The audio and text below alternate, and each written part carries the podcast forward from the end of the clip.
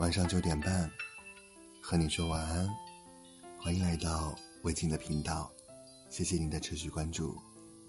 今天是父亲节，首先祝已为人父的听友们节日快乐，再祝所有的听友们的父亲节日快乐，身体健康。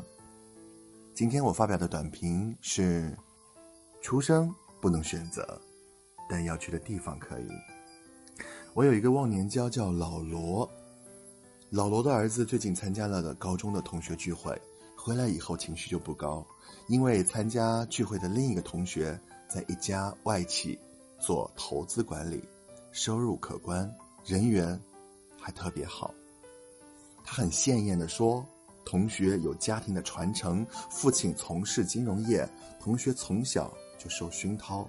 接着，他开始抱怨自己什么都要自己去争取，还说自己情商不高，说话不招人待见，是受妈妈的影响。朋友夫妻俩愣了半天。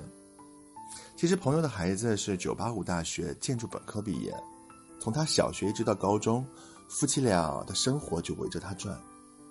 大学毕业以后，靠着比较亮眼的学历，他找到了一份房地产开发公司的工作。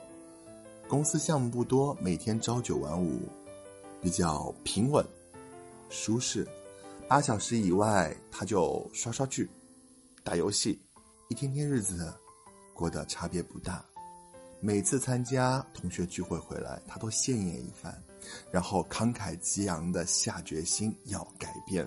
可过不了几天呢，就打回原形了，一切烟消云散，又回来了原来的频道。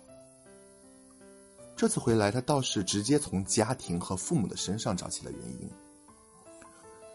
老罗很怅然的说：“这孩子他至今都不肯对自己负责。”我理解老罗的担心。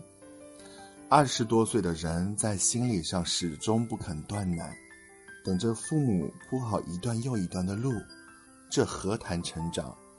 主动出击，才能离开原点，走好自己人生的路。再高的起点不出击，起点可能就是你人生的制高点。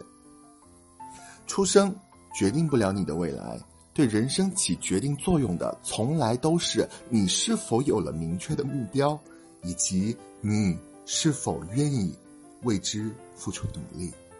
你不愿意行动，愿景再好也没用。我是魏景，谢谢您的收听，我们下期见，拜。